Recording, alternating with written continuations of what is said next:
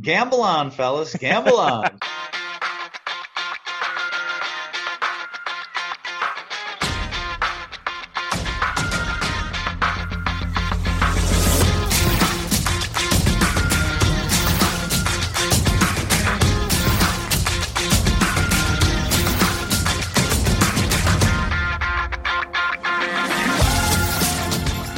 Welcome to a special edition of Gamble On, the weekly gambling podcast presented by USBets.com. I'm Eric Raskin, USBets managing editor and media director, and while I'm not joined right now by our senior analyst, Pulitzer Prize finalist John Brennan, you will hear his voice plenty on this podcast. After 105 episodes across just over two years, this week we're highlighting some of our favorite clips from the Gamble On interview, featuring the biggest names and most knowledgeable insiders from across the gambling world. We'll go through these selections chronologically. So we start nearly two years ago, way back in September 2018, when legal sports betting was just starting to go live outside Nevada. Here's one of our favorite recurring guests making his first appearance, semi pro sports bettor Brad Feinberg. So, Brad, every gambler has stories. Uh, I'm curious if you could give us uh, your all time biggest win and also your most crushing bad beat. My most crushing bad beat is easy, and it's funny. And if you speak to any gambler, or at least any gambler I know, every single one remembers the. The, the, I mean, I could, I could, I mean, God, I could, I could tell you stories. You could be on for the next ten hours of the bad beats. Uh, Scott Van Pelt would be jealous. Um, I probably had every one of those, but my worst one ever. It was, I'd say, ten years ago, give or take. Okay. And I did, I did a two thousand dollar parlay to pay one point two million dollars. Okay. Whoa. And it was a seven game money line parlay of all huge underdogs. Okay.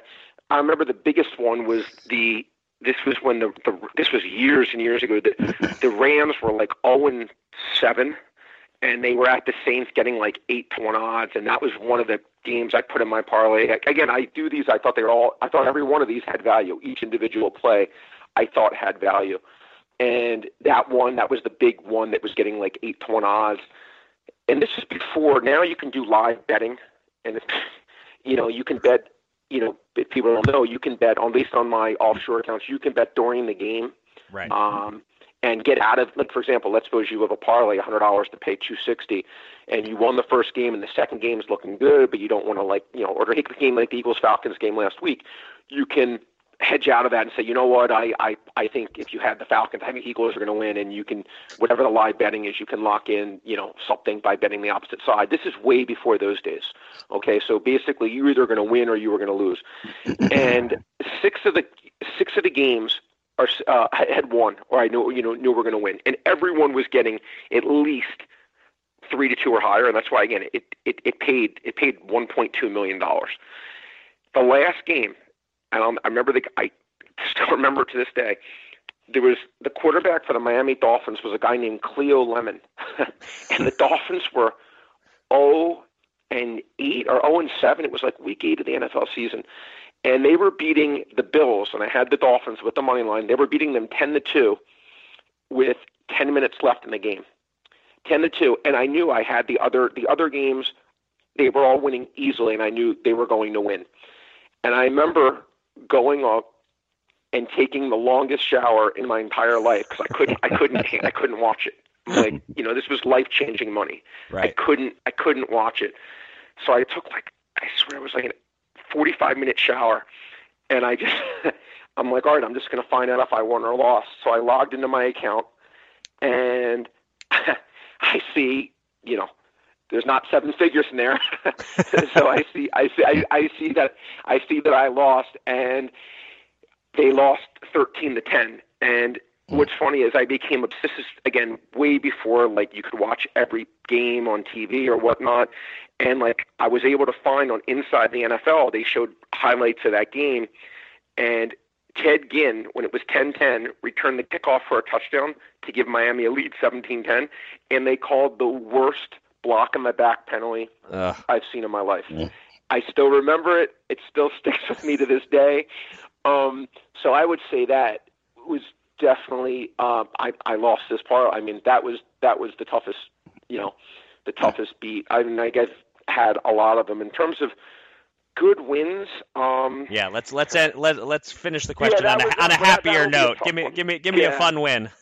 I'll give you a fun win. Um, again, I, I do everything based on odds, and I would encourage other people to do that too. What do I mean by that?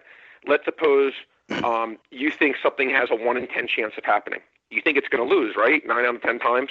Right. But if someone's offering you fifteen to one odds, you should make that bet 100 out of 100 days because if you do it over time, you're going to get a nice return on your investment. right. Okay, but you, I put in losing bets all the time where I know that over the long run, it'll still be a profitable bet, even though I think it's going to lose that isolated time. This was, I think it was 2004. The Detroit Tigers were 300 to 1 to win the pennant in um, baseball. This is it was Justin Verlander's rookie season, I believe, and I had a nice $500 bet on that one, which was a that was a nice hit. Uh, they ended up going to the World Series. I didn't have them to win the World Series. I had them to win the pennant, and they played the uh, they lost to the Cardinals in the World Series. But that was a a very nice hit that I you know that I won in terms of uh, a future again betting on something I thought would lose, but I thought the true odds on that team should have been maybe closer to 100 to one Right. to win the pennant, and I got 300 to one. So I made the bet knowing you know I still thought it had value, and um, you know it won. Right. And I and I think that might have been 06, I think it's uh, Yeah, it was something like yeah, it was. It was, like and they, I think it was 06. I actually think you. Right. I think you are right. I think it was. I think it was 2006. Yeah. Anyway, but yeah, that was that was in terms of like big like big hits, big long shot things. That was that was definitely. Oh, you know, another one that was really good was, and this was a again being at the right place, right time. When the, it would be hard to do this in today's time, but when the when the uh, Celtics signed uh, Ray Allen uh, or, or they traded for Kevin Garnett and got Ray Allen, and they did that. You know, they had their whole big three thing. Mhm. One of my offshore sites was like slow in adjusting the line on the Celtics to win the title, and uh, I was able to, to to really hit that one pretty good. And they they beat the Lakers in uh, in six games that year. We've had our share of notable politicians on the podcast, and here's former New Jersey State Senator Ray Lesniak celebrating with us the start of legal sports betting in his state, a development in which he played a key role. Uh, yeah, Senator, I just, I just want to ask, what's your uh, kind of your own background on gambling? Uh, I'll give you the free plug. I, I did see you uh, bet on France to win the World Cup. Uh, one of the first bets made at Monmouth Park in June, and uh, Actually, you- it was the first. It was the first winning bet. Murphy Murphy cut cut in line.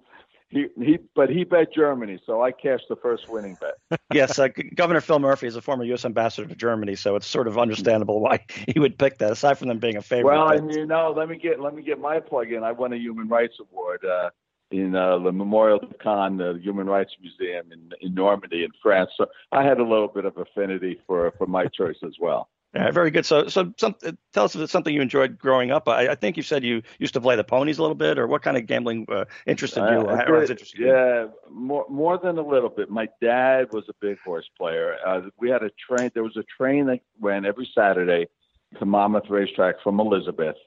He would go on that train with forty dollars to bet.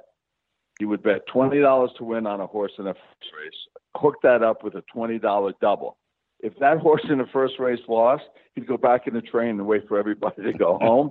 But if that won, he would have a great time and a great party. So yeah, we've uh, my my dad and I spent a lot of time uh, betting on the ponies and going up to Saratoga and Monmouth Racetrack. So it's a and I used to bet for take bets from for him to our local local grocery store uh, to bet on the horses. So yeah, I'm well ingrained in uh, in in betting on the horses and uh, and you know I see I saw the enjoyment that people get from it and most most importantly the economic benefits that go along with it that the state of New Jersey was being deprived of.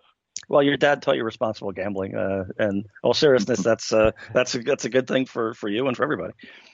Oh, absolutely, yeah. You know, but but let me mention one thing in terms of you know the anti-gambling people, and I understand those concerns, and you know, uh, some of this revenue needs to go for for those programs. But but the most dangerous form of gambling is the lottery. Uh, you know, I live close a few houses down from low income housing uh, uh, development, and right across the street from it is a convenience store. People go there lined up to buy lottery tickets that they can't afford either. So, um, you know, it's something that we have to look at on a, at a generic basis and provide opportunities and treatment, but we shouldn't deprive people who want to gamble responsibly the uh, opportunity to enjoy it. Shortly after his controversial third place finish in the 2019 DraftKings Sports Betting National Championship, we had professional bettor Rufus Peabody on the show. Here, he sounds off on an unsavory element of the industry. I saw some recent tweets from you in response to the new Showtime documentary series about sports betting. Uh, you are clearly not a fan of Vegas Dave uh, and their decision to use him in the series. Uh, is your opinion that all touts are are bad and and con artists, uh, or is your reaction specific to this individual, this Vegas Dave character? Well, I think Vegas Dave is just the most egregious offender of in, in the tout world because he he you know, he, will buy futures tickets on every team before the season begins, and then later on in the season be like, ah, I had 50 to one for a huge amount of money on this one team, and you know, he'll quote a record. He basically plays a martingale system in Major League Baseball, meaning he'll just double up on uh, you know if, if his bet loses he'll double and if it loses he'll double again and then say oh well this is the system. That's one win. And so he has a record of like 120 wins and four losses but the four losses are all 60 60 units or something. So so I mean uh, but but more generally I think the tout industry um, I, I don't want to say that all touts are losing betters but if if you're a winning tout it becomes uh, the business model becomes unsustainable because there are people out there that will see your information move on those picks and basically blow up the market, move the lines. And so the average customer won't be able to get down at the lines that you actually sent out. And so in, in efficient markets, and these markets, I guess, you know, the bigger markets, NFL, NBA, Major League Baseball, are pretty efficient. Uh, you know, if, if you're getting a worse price, that's the difference between, you know, winning and losing. And so in general, like anytime you see some handicapper or tout claim that they've been doing this for 30 years and you know serving the community for 30 years, that means that they're they've been generally losing or best break even for 30 years. And so, especially after fees, I, I don't think it ever pays to to buy picks. In case you're wondering, yes, Rufus Peabody is his real name. This next clip comes from another pro sports bettor, one who goes by a pseudonym, Captain Jack Andrews. We had Captain Jack on right after US Bets published his article on the value of sharp money. Can you elaborate on that recent article you did? Um, you, you, talk about how sports books uh, should take bets from sharps. That's beneficial to them. That seems counterintuitive, probably to most people. So, so how do they benefit from taking uh, those bets? Right. So you know, and that it was a little bit of a controversial article in that I'm sure a lot of sportsbook operators saw it or read it and just laughed it off because you know in the end it's not profitable to bet on, to to book only sharp betters. However, if you can use that sharp action as a portion of your overall handle and you can use it in a way to direct you how to shape your market, uh, it can be very beneficial. Um, I kind of touched on on three points, and the first was that it's only fair to to book sharp action, and that's the that's the point I made that kind of appeals to the betters as well as to the general public. Um, you know, if if you're offering us to come in and take a shot at you, then when somebody comes in and takes a shot at them and has some brain power behind it, they don't want to take that action. That just seems very un-American. It just seems just a bad way to do business, uh, a bad way to foster uh, new customers coming on board if they think they might you know one day be limited or told they can't bet here anymore they they probably don't even want to come in the door. Um, secondly sharp money is predictive. In other words it can tell you where the market's going to end up. You know the market throughout the day uh, the sports betting day is is always moving uh, going one way or the other and usually going in one direction only as as more and more sharp betters get their money down. Um, and a sportsbook can use that sharp money as sort of a, a, barometer of where the market's going and how fast it's going there. Uh, if they miss some kind of news that the sharp bettors know, uh, if, you know, those sharp bettors are going to race to the window, so to speak, and get their money down. Um, it's a good sign to say, hey, wait a minute, what did we miss? Why is this guy betting into this line this way? Um, and then the third thing is the reason that they should permit sharp money to an extent is because it's going to come in anyway. You know, these sharp bettors were well versed in kind of the the art of betting. Uh, we know how to get the money down. We know how to kind of uh, get around the system, so to speak. Uh, we've been doing it for years and years, trying to bet in these underground markets, um, and now in legalized markets. You know, why not just accept their wagers to an extent, and uh, that way you don't have to deal with all of the capital expenses of administration and trying to prevent all these different leaks of people coming in through the window when the door's closed.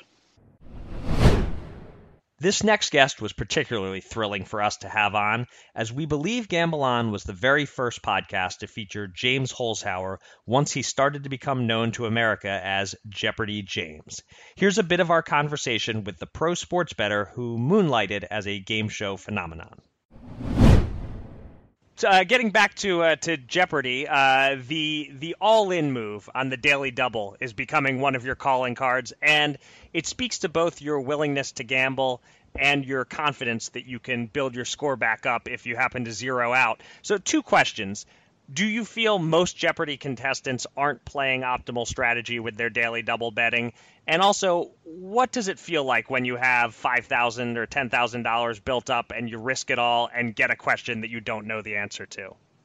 Uh, so for the first question, you know, I've worked out what I thought was the optimal strategy for me going in, and, and I'm playing as close to that as I can. But you know, I don't know if that's the optimal strategy for everyone. They might uh, not feel confident with a certain category that the daily double is in, or maybe they can't focus on the trivia question when they have I'm going to do air quotes here ten thousand dollars at risk.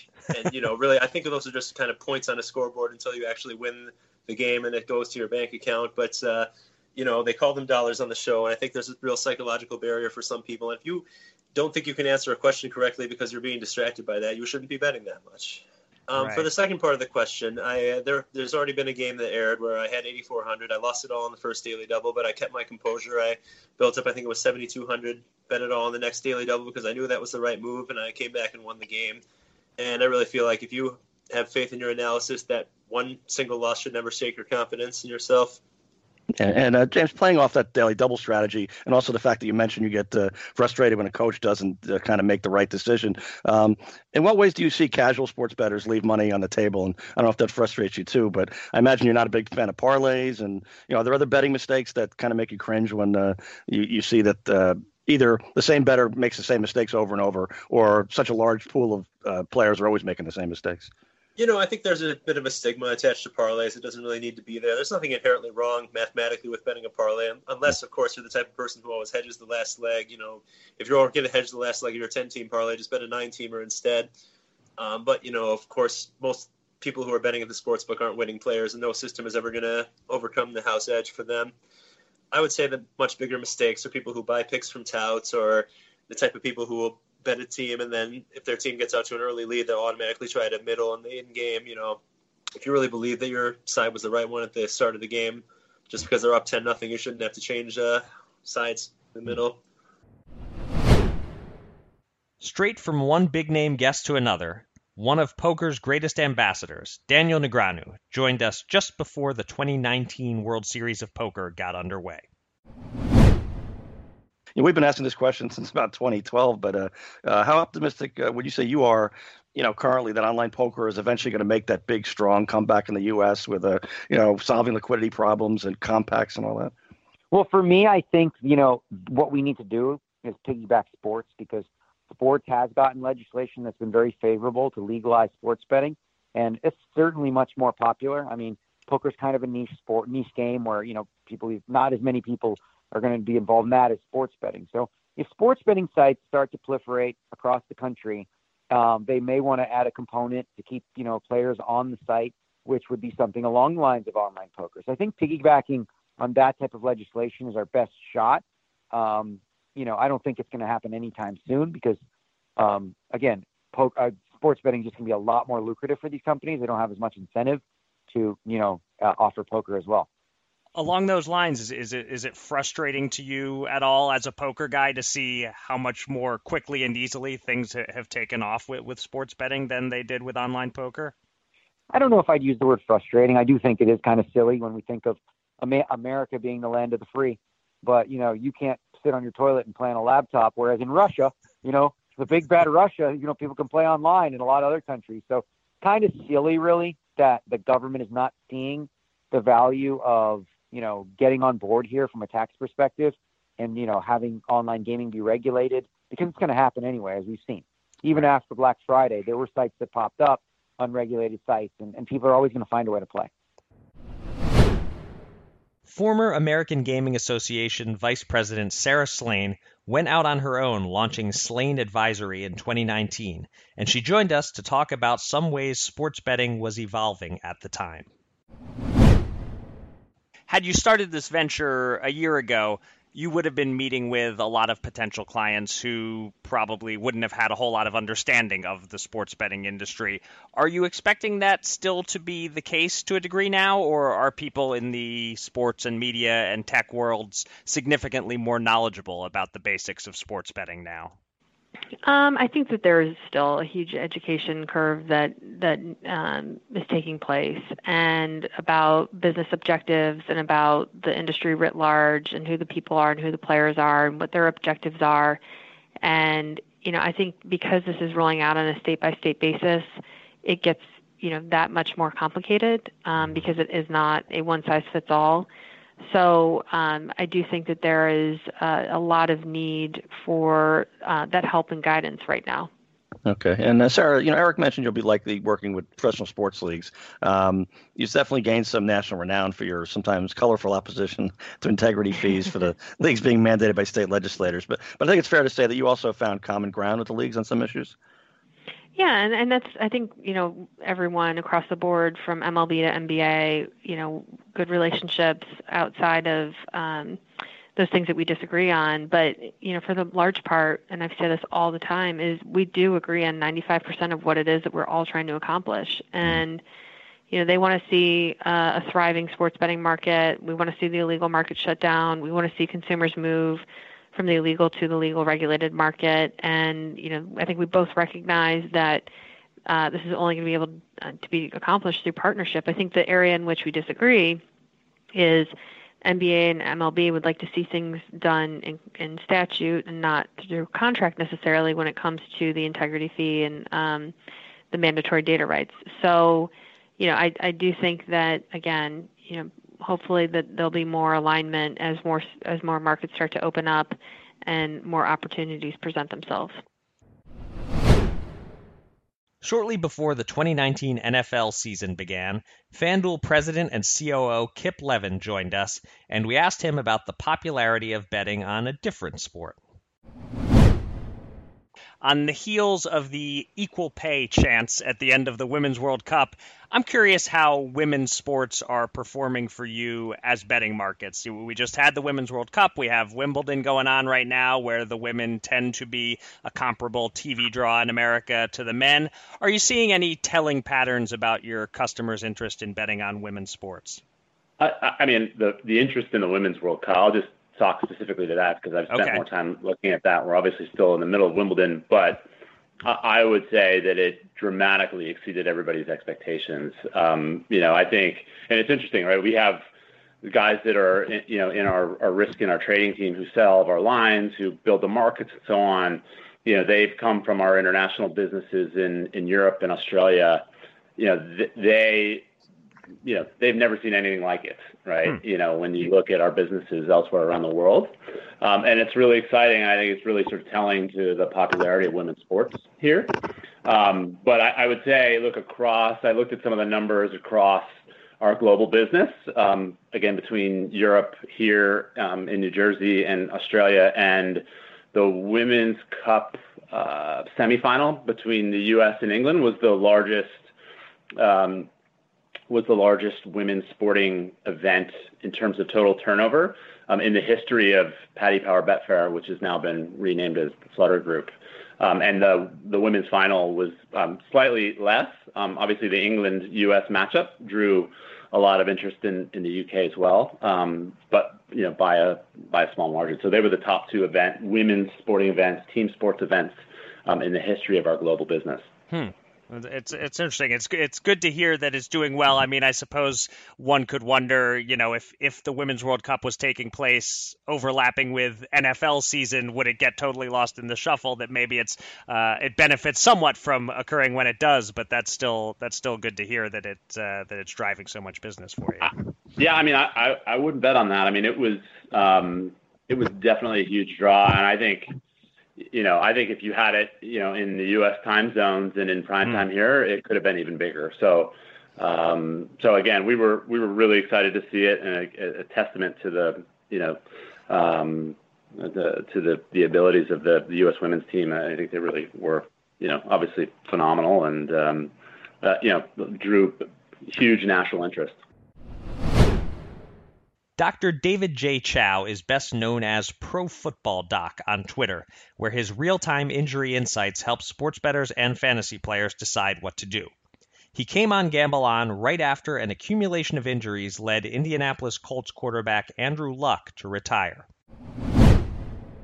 Yeah, Doctor. Uh, obviously, Andrew Luck's uh, retirement is the talk of the football world in the past week. Um, uh, there was a long list of pretty specific injuries that he has suffered. And I'm kind of curious, uh, and this may be the same one, I'm not sure, but is there one of these that, you know, based on the information that you do have, would probably be the most painful? And is there uh, another one, or maybe the same, that would be kind of the most dangerous and the, the biggest reason that he might have been smart, smart to retire?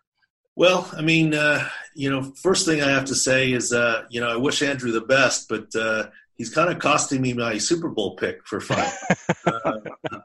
I, had, you know, uh, I don't have a rooting interest per se, but just looking at it objectively, why I was very high on the Colts. They made the playoffs last year. They're a young, rising team, and they return all 22 starters, or they did 11 starters on both sides of the ball. I mean, so first of all, it's very unusual to return all 22 starters and uh, they had that and they seem to be on a trajectory up so i was really high on them but now who, who knows right? Uh, as far as you know your question about retirement boy you know if you want to be as safe as possible you absolutely should retire and you shouldn't play the game of football. I tell everyone you know playing football is like riding a motorcycle. It's more dangerous than driving in a car. Uh, i tell parents that for kids and athletes, I've told many a time, uh, let's say on a typical knee issue, I'll say, what what's the best, you know, doc, what's the best thing to do for my knee? You want to know the best thing? Like, yeah. I said, lose 100 pounds and quit playing football. like, no, no, no. You know what I mean. You know, the best thing for me to do and play football. Okay, well, then that's where it is. So, you know, from a health perspective, football is not a contact sport, it is a collision sport, right? And so there's that. Now, with that being said, I don't know what Andrew Luck's absolute ankle injury is, or you know, it doesn't seem like the Colts have told us either. It obviously has morphed over five plus months. I actually don't see that as an injury that he could not play through. Certainly, you've seen him in pregame warmup after before the second game, where he looked pretty good. Where they said, well, maybe he still can't roll out and do everything. He's going to be in some pain. If you read my article, through my Twitter timeline, it's up there, or or Google Pro Football Doc and Andrew Luck. You'll see my explanation of it. I am not calling Andrew Luck soft. Here's what I'm saying. He kind of told us that this was possible. Not that I predicted it, I did not predict it, but he's being true to his word. So, what did he say and what happened? First of all, I said look, this is an injury that has been morphing over five months. Whether calf, high ankle ish, bone, this, that, the other. The Colts were still getting new opinions right up until the last week or so. But something that's lingered for five months, isn't going to get better in another couple of weeks with rest and altered rehab? So I was saying if he was going to play week one, he was going to have to play through pain. And quite honestly, if he sat out week one, that probably is going to extend to week two, three, four, who knows. Now, the other side of the equation is what has Andrew Luck told us? He has said, and I'm paraphrasing, I don't have all the quotes in front of me. Uh, the shoulder took a lot out of me. I learned a lot about the shoulder. I learned to listen to my body. I'm not going to push through. You can't rush the process. There's no substitute for doing the right way. The shoulder was really hard on me. And he has, quote, what? Vowed not to do that again.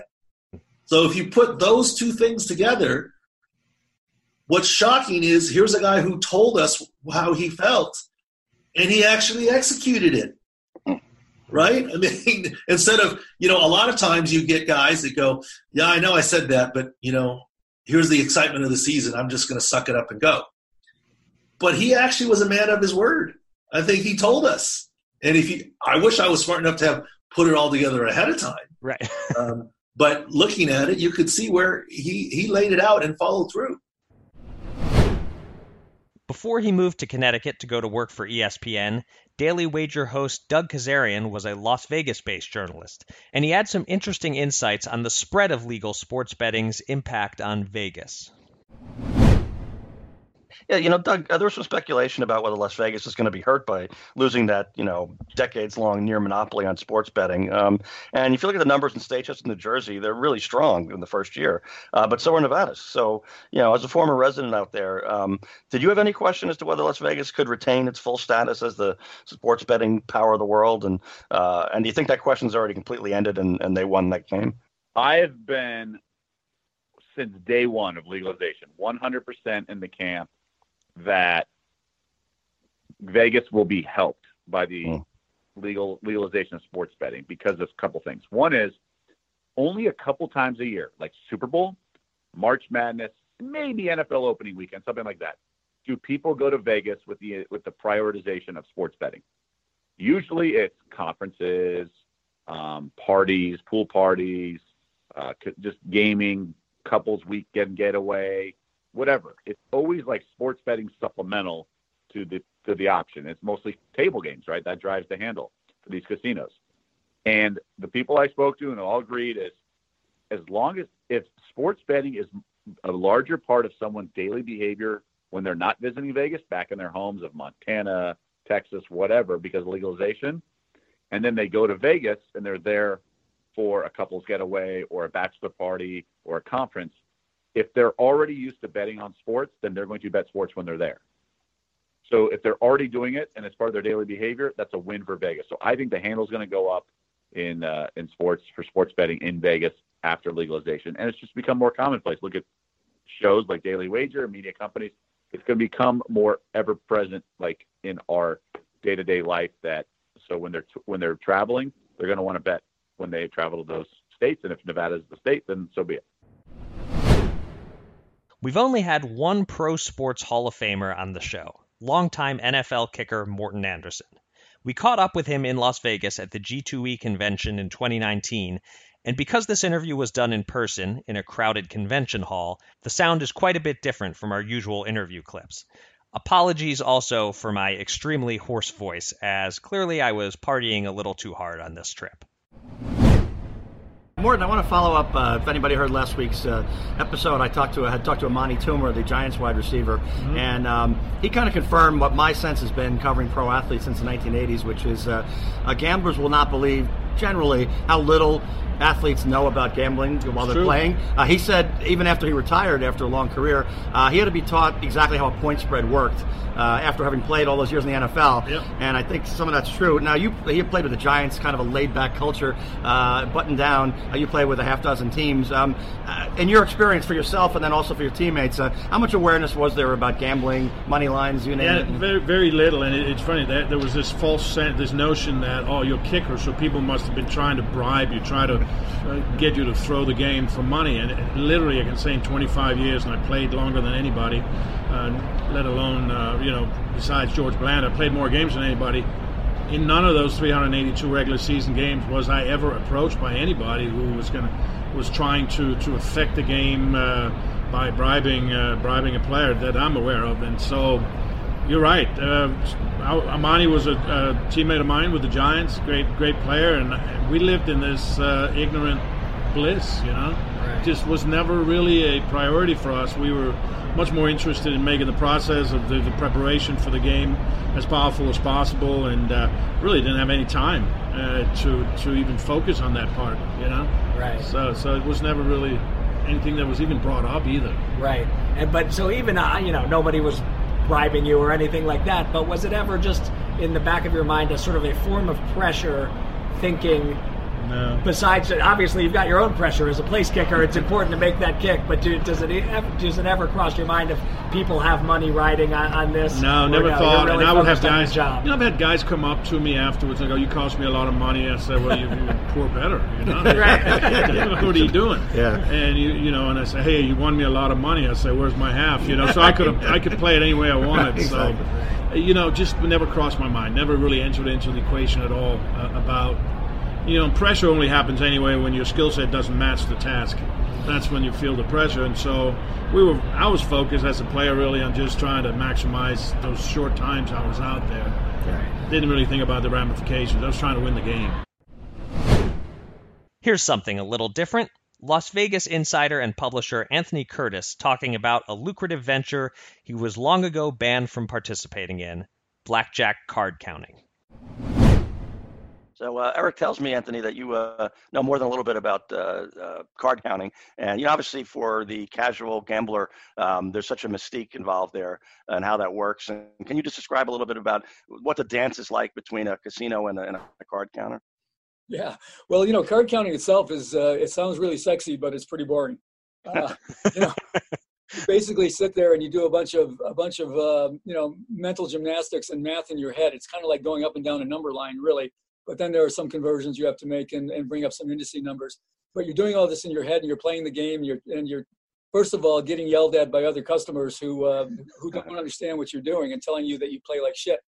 Uh, and, and, then you're you know you're trying to stay under the radar with the casinos. You know that's the dance you're talking about. So I've always said you know playing blackjack for a living is is equal parts uh, art and uh, science and art. And the science is actually what I just described, learning how to do it the art is getting away with it, and that's just looking like a general rube. It's just looking like you're having time. It's it's you know drinking a Heineken while you play. It's you know ogling the the cocktail waitress. It's chatting with the pit boss. It's you know not getting too mad when you lose or too excited when you win. It's uh it's it's just a big old act as we call it. It's uh, it's camouflage and an act. Yeah, I, I recall being uh, with you in Vegas one time where we were sort of standing in the vicinity of a blackjack table, and you sort of told me, "Watch this, watch how close they descend if I get any closer than this." How, how long has it been since you uh, were able to play a hand of blackjack in Vegas?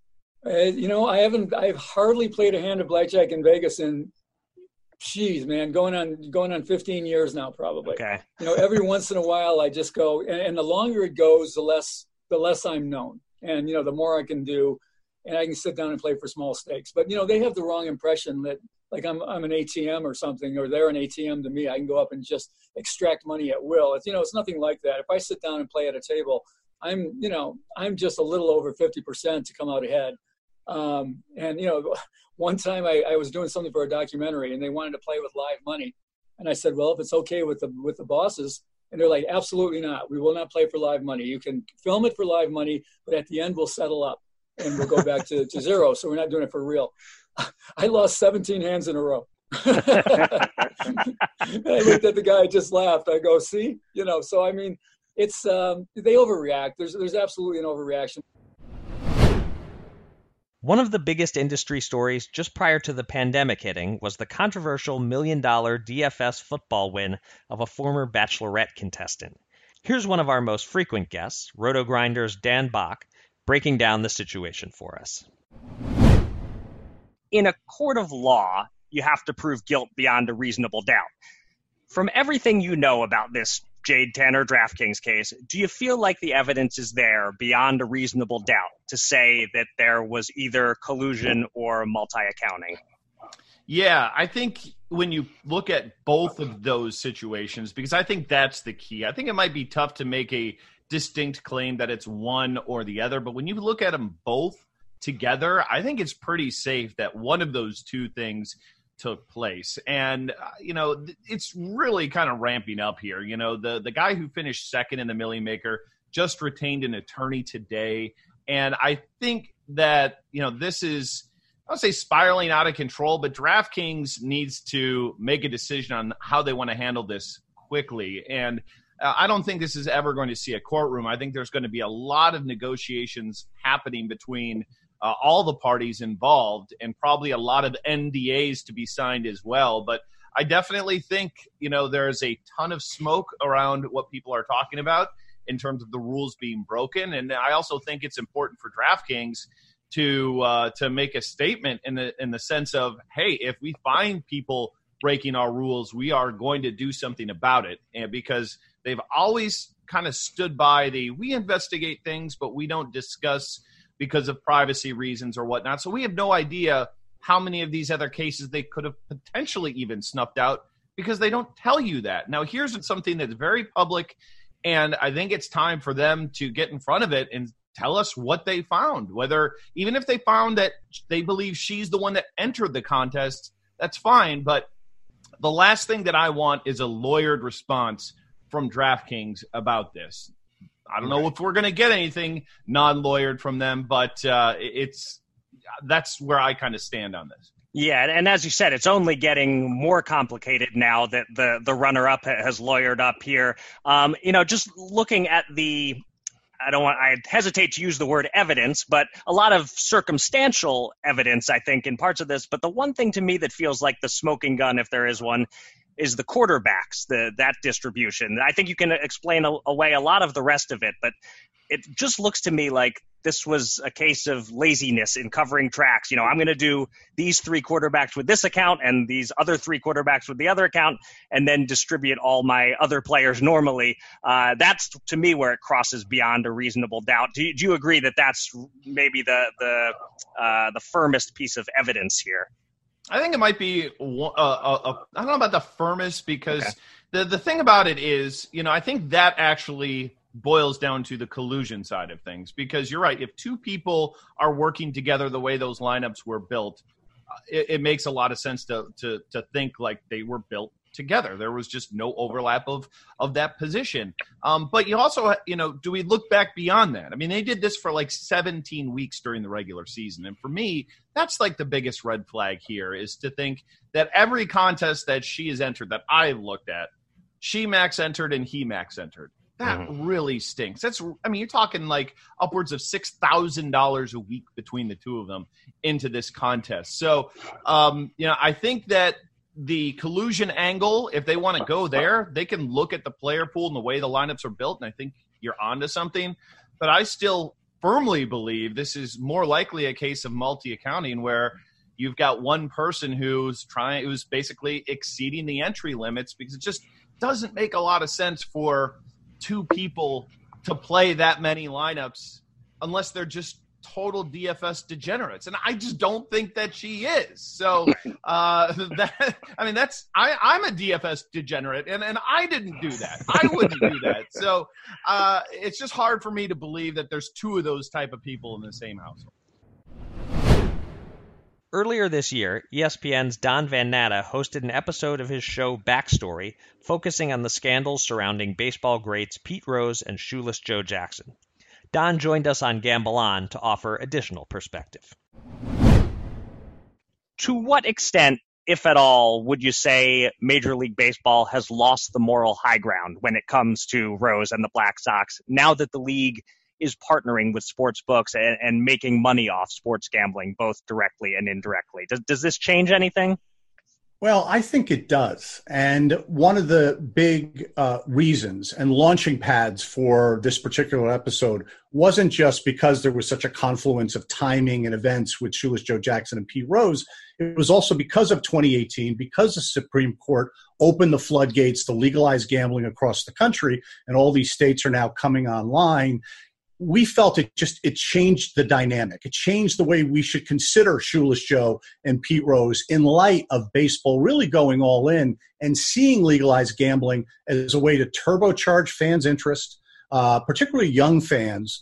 Um, its partnerships with MGM Grand, with DraftKings, uh, even Commissioner Manfred, who was so concerned about the slow pace of play, and suddenly after the Supreme Court made his decision, he said, well, maybe the slow pace of play isn't such a big problem because, of course, it opens up more opportunities for in game wagering. So, all of those things uh, really, I think, should change the way we view baseball seeing gambling as the third rail, as really the, the original sin.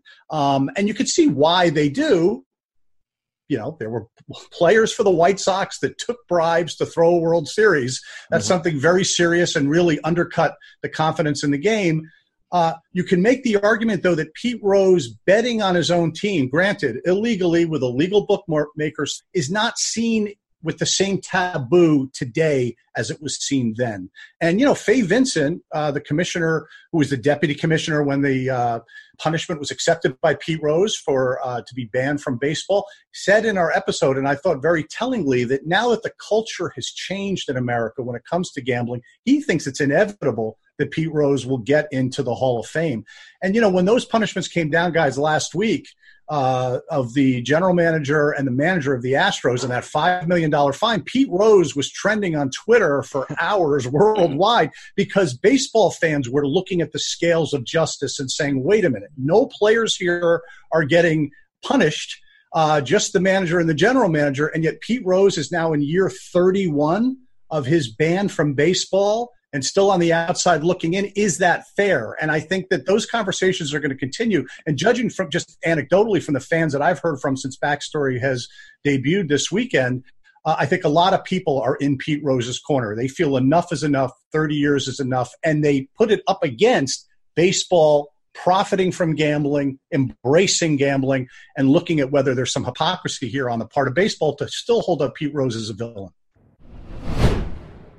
Responsible gaming is an aspect of this industry that doesn't get enough attention, although we've tried to do our part on Gamble On to discuss it periodically. In March, we had the legislative director for the National Council on Problem Gambling, Brianne Doura-Schawohl, on the pod. Yeah, now, Brianne, there's, uh, you know, I talked about 15 or 16 states have just legalized sports betting in the last two years, but there's another 15 or 16 states, or 20 maybe, who are looking at it closely. So if, if we're kind of talking to a legislator right now or his aide, as you do so often traveling around, um, you know, what, what states have like the best specific programs where if, if an open-minded legislator wanted to say, you know, how can I, how can I be the best in the country? What would I do? You know, would it be take this from this state and this from that state? You know, kind of your dream scenario, I guess. Ah, yes, I get this question a lot. And man, oh man, do I wish I could just copy and paste from one state and have everyone's answers. Um, so here's the thing we need to talk about dedicating funding, protected funds for problem gambling. That needs to come in the form of research, prevention, treatment, and recovery initiatives. Massachusetts, although doesn't have sports betting at this time, did a really stellar job in their statute to make sure that all of those provisions were accounted for. So when I talk to states and say, yes, I understand it's not in the context of sports betting, but it is in the context of gambling, let's look at Massachusetts. Um, we also need to be thinking about conducting research prior to expansion and at intervals thereafter. Um, again, New Jersey um, and Massachusetts have done this, so I'd like to see that incorporated into legislation. Consistent minimum age. Um, we're all over the map, right? Who is in charge of sports betting? If it's the lottery, does that mean it's likely going to be 18? If it's casinos, 21? We really do advocate that we need to be consistent within a state. I really haven't seen one state get it completely right. Um, but again, it's about continued education and talking through these things. And then I always say, really, it's important about having adaptive regulations. If we go and garner all this research and we make all these sizable investments, if we're not able to adapt to our findings, then it was all moot. So we need to make sure we also have good, sound policy that can adapt to the information that we garner. Is legal betting on political elections coming to America soon? Lobbyist William Pascrell III, the son of a politician, recently weighed in. Yeah, and last last thing, Bill. Uh, you know, uh, we've talked in the podcast a few times this year about the fact that uh, the UK and Ireland in particular are fascinated with American politics and wagering on it, and they wager a lot on it. And uh, this, of course, this year is rather momentous by by all accounts. And uh, so I, have I've talked to other guests about it, but um, you're the only one who has a father in the House of Representatives, so uh, Bill Pascrell Jr. So uh, uh, you're you're you're involved in state politics anyway, but obviously you know a lot personally about the uh, the national mood. Um, about what are the odds that um, an American in any state uh, can legally bet on the 2024 presidential election, for instance? think legal. This is a conversation, John. You, may, I might have shared this with you uh, that I had with Governor Christie about six or seven years ago, and he said, "William, I've done a lot here. I've, I've moved online. I've moved sports, exchange wagering." He's like, "Oh, you're not doing that under my watch." Every politician I've talked to in America to date, everyone mm-hmm. has said, "No way." Now, I just say to folks who want to do it, just give me a call when I'm over in London, and I'll, I'll, I'll be happy to uh, check out the bet for you. I can't place it though, right, John? so, so I don't see it happening in the near future. But I will also tell you, a year ago, this July 4th, when I was in Barcelona speaking at the World Gaming Executive Summit, I get a phone call from the Nathan's Hot Dog Eating Contest folks who wanted to have that legalized uh, uh, for betting. And obviously, the director Rebuck appropriately said no because there are no rules and regs and a you know a legitimate league in place. But we are betting on a host of other things. We're now betting on weather and virtual darts and virtual horse racing. So in time that may happen. And I will say this: the best way to regulate something, because you know, John, on the street you can place a bet on whether Joe Biden has a prayer or not, right? You can do that on mm-hmm. the street. People will take that bet. Um, mm-hmm. But but the, the, the issue becomes politicians were very loathsome to get into online because they didn't quite understand that the most valuable thing for a gaming entity is the license. Nobody's going to put their license at stake. When my grandmother, God rest her soul, was alive and used to go to AC twice a week, when she heard I was involved in online gaming, she's like, Billy, you're getting involved with those dodgy players they're just they're fixing the the the the, the uh, gambling online. You think you play blackjack? They're really honest and honorable. And I say, Grandma, they are. And she goes, You're such a fool. Well, so that's been the challenge, and it is age specific. The older and we have a lot of older legislators, my dad being one, the older you are, the less inclined you are to support online. Mm-hmm. Um, but then again, all Americans love sports betting. They've been doing it for years illegally and the mm-hmm. best way to crack down on the black market and the the uh, money laundering and all is to legalize and regulate it. And finally, on our 100th episode, we welcomed one of the industry's biggest personalities, 15 time World Series of Poker bracelet winner Phil Hellmuth. Among other topics, we asked the poker brat about the prospects for the WSOP during the pandemic do you think at this point that there's any kind of a realistic chance of an in-person World Series of any kind in the fall? And if not, what do you think of the idea of an online main event in the fall that maybe has a live final table? Would that be a, a reasonable option? Do you think? Oh, that's a great idea. I like that idea a lot because that is possible. Mm-hmm. I mean, I think what you what you'd have to do is you'd have to test everybody. You you have to put. I mean, you tell those players, hey, listen, if you're going to play this event, the final table is going to be in 14 days. It's going to be at a studio in Vegas, maybe the PokerGO studio. It's already set up. And everybody has to isolate at the Aria because you guys are going to have to trust each other, you know, and then maybe, and then I think it could happen and there'll be tests. And hey, if you're stupid enough to not, to, to get COVID during that time and we find out that it's because you were out at a club somewhere then you're going to have to forfeit and finish ninth or eighth place or something. So very strict guidelines on people, very strict rules in place. And I think it could be great. Then you could have, that's a really good idea. I like that a lot. Hmm. Um, I mean, NBA is doing a bubble. Right. Why can't we? Right. But so, but uh, by sort of skipping over the the first part of the question, does that sort of suggest you don't think there's any realistic chance of, of doing a anything more than than something like a, a single table live Eric, don't read year? into me skipping over stuff. I do that too often.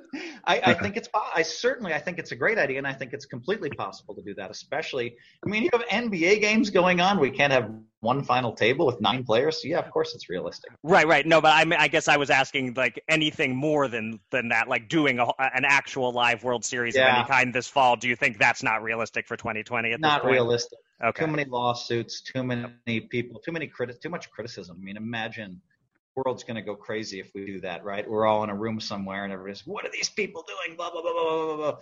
So, I mean, it just can't happen. And I'm also concerned about, you know, whether there'll be a 2021 World Series of Poker. Right. I'm very concerned about that. Um, 2022 seems like we'll be able to do it. That we should have some vaccines in place. But I mean, my friends told me vaccines are, you know, no matter how much we rush, you know, always a year away, year and a half away. So, I don't think we're going to have a 2021 World Series of Poker. Hmm. Um, mm. Unfortunately, I, it, I mean, it'll be online, yes, but not in the real world. And on that sobering note, we hope you enjoyed this trip down Gamble On memory lane. We'll be back next week with a brand new episode. And until then, to steal my co host John Brennan's catchphrase, gamble on, everybody.